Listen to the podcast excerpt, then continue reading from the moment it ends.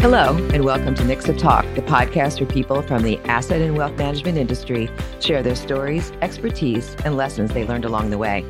Nicsa is a not for profit trade association connecting all facets of the asset and wealth management industry.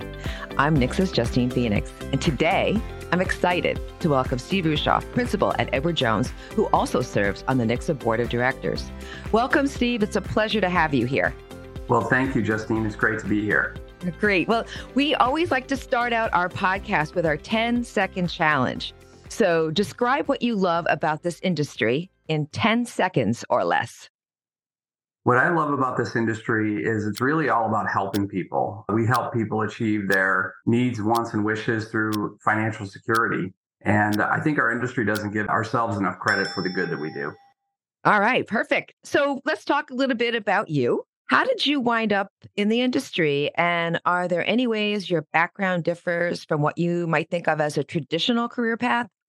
I would say my background differs quite a bit. I, I fell into this industry kind of backwards. And, you know, the more people I talk to, I don't think that's all that uncommon. yeah. Um, but I started my career as an actuary, actually. Uh, I went to University of Nebraska, majored in actuarial science, took all the actuarial exams. I got my fellowship designation about three years after I graduated from school. And if you're not familiar with those exams, it's sort of like taking the CFA over and over and over again. It's mm. it's it's quite a grind. I really started my career in consulting. I was a defined benefit plan actuary. I really loved it, um, but it just wasn't a growth industry. So through networking, uh, through some friends at uh, Allstate, I made a career switch to the insurance side and spent 10 years in insurance and annuity product management. And I really kind of found that I loved product management. I love creating and building and adding value for, for clients and advisors. And that all led me to where I am today at Edward Jones. Um, so I'm still doing kind of product management, but doing it in a very different seat as a distributor. And so, how did the, the background in actuary help you in the role you have now? Because I, I always think it's sort of interesting that everybody takes a different pathway, but we sort of intro the, the podcast by lessons learned along the way. What does that you know, sort of inform you in your role now?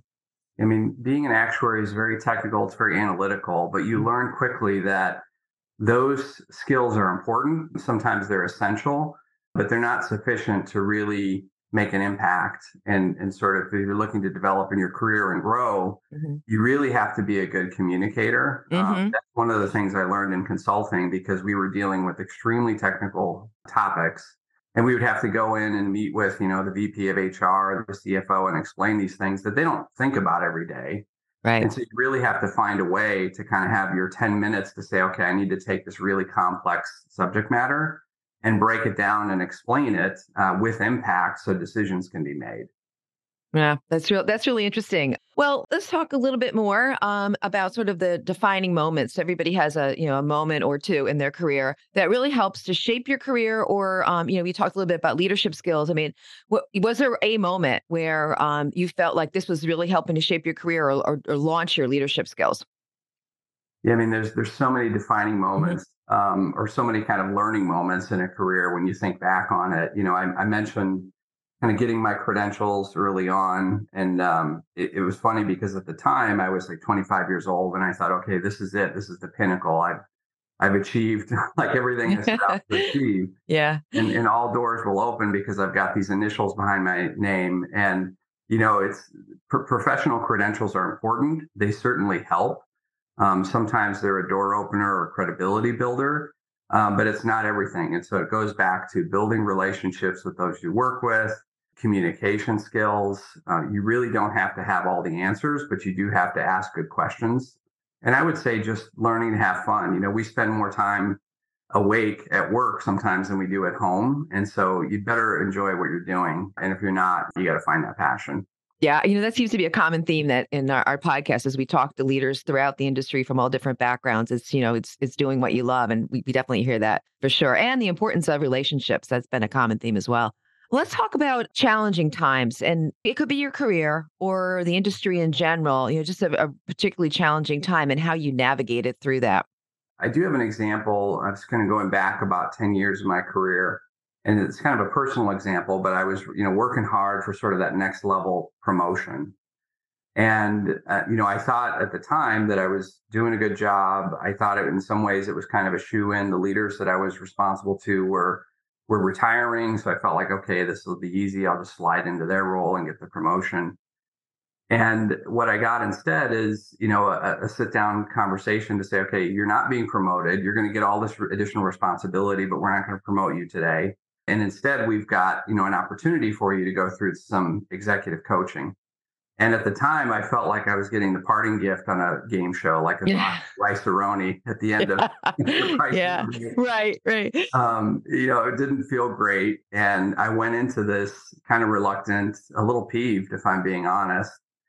But you know, at some point, that sort of melts away, and you just embrace it. And you know, the the sort of the mentorship and the coaching that I got, and sort of learning about myself and that journey were just incredibly invaluable to me. And it really caused me to sort of expand my horizons, helped me to grow. I think that episode sort of led me to where I am today at Edward Jones, which I, I love uh, Edward Jones. And, you know, ultimately I did get that promotion. It was just a little bit delayed, but it, that was one of the best things that ever happened to me. So what it taught me is that, you know, at the time it felt like a failure um, and it yeah. felt like a setback. But that's really some of the greatest moments in our lives is failure and it helps you just doesn't feel great, but it helps you, you know, opens your mind, expand, grow, learn. So failure is a great teacher. Yeah, And you know what's interesting too is as as a leader and as you grow as a leader, it sort of informs the way that you talk to people. Uh, you know, when they're when they're in a challenging time, right? It kind of you think about your your own situation and how you handled it, but also how you think about other associates as you're bringing up in their career. And it, it sounds like that they really wanted to make an investment in you, and you probably didn't realize that in the time, but you you get through that challenging time.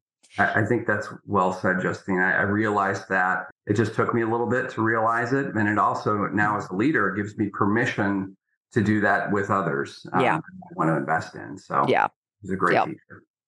So, you know, we always love to hear from our industry leaders, sort of a crystal ball uh, prediction. Um, where do you see the industry going in the next, and I'll say five to 10 years, but sort of a, you know, a future forward look from your perspective, Steve? Yeah, there's certainly a lot of change uh, going on right now in our industry. It's an exciting time, uh, really. And I don't think, you know, there's a lot going on with artificial intelligence and chat GPT is, is sort of um, looks like it has potential to be the next uh, disruptor.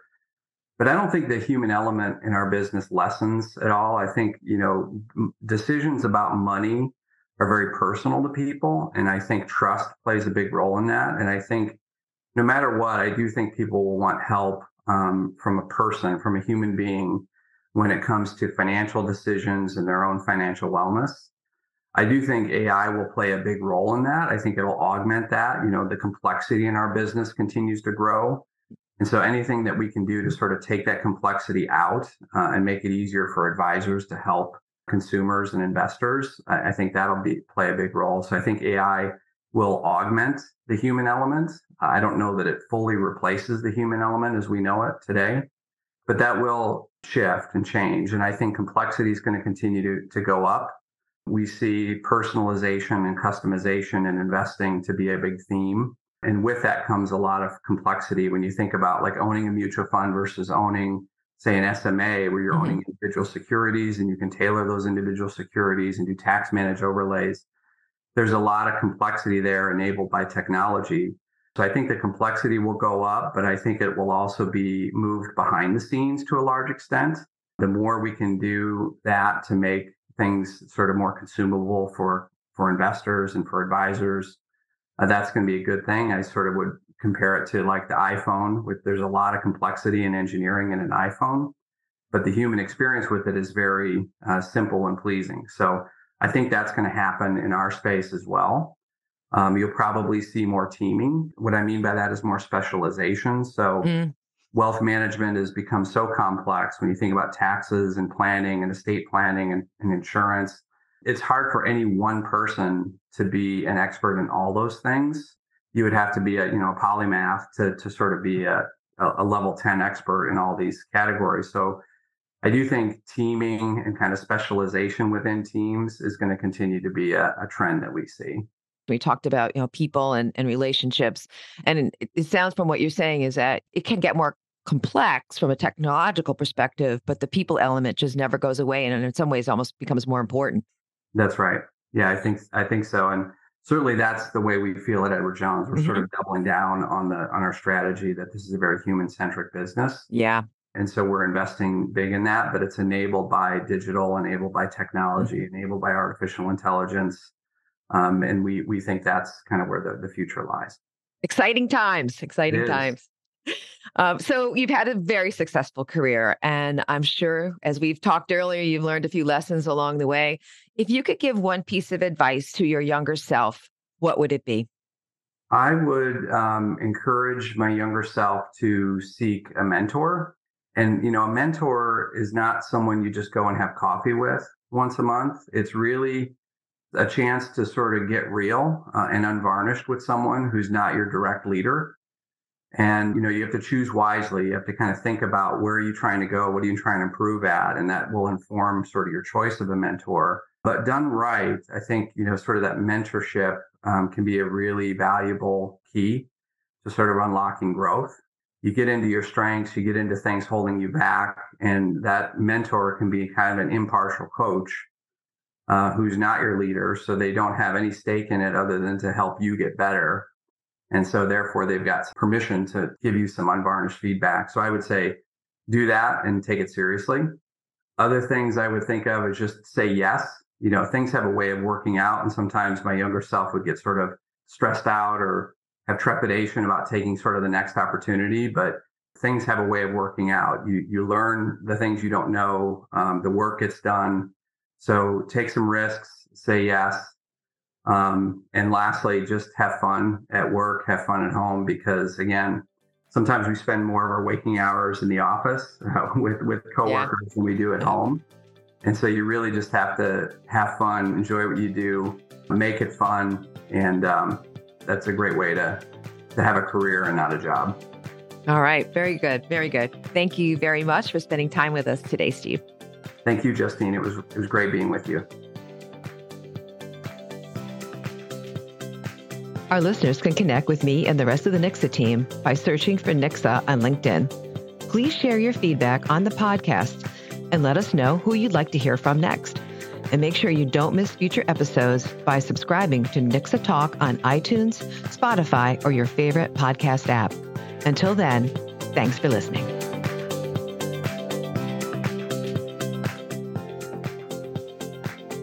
You've been listening to Nicsa Talk Nicsa is a trade association connecting the global asset management community. Please note the Nicsa Talk podcast is the sole property of Nicsa. The content of the podcast is for educational purposes only and does not constitute advice or services. Guests' opinions and statements are their own and do not represent the organizations with which they are associated. Parties may not reproduce these podcasts in any form without the express written consent of Nicsa.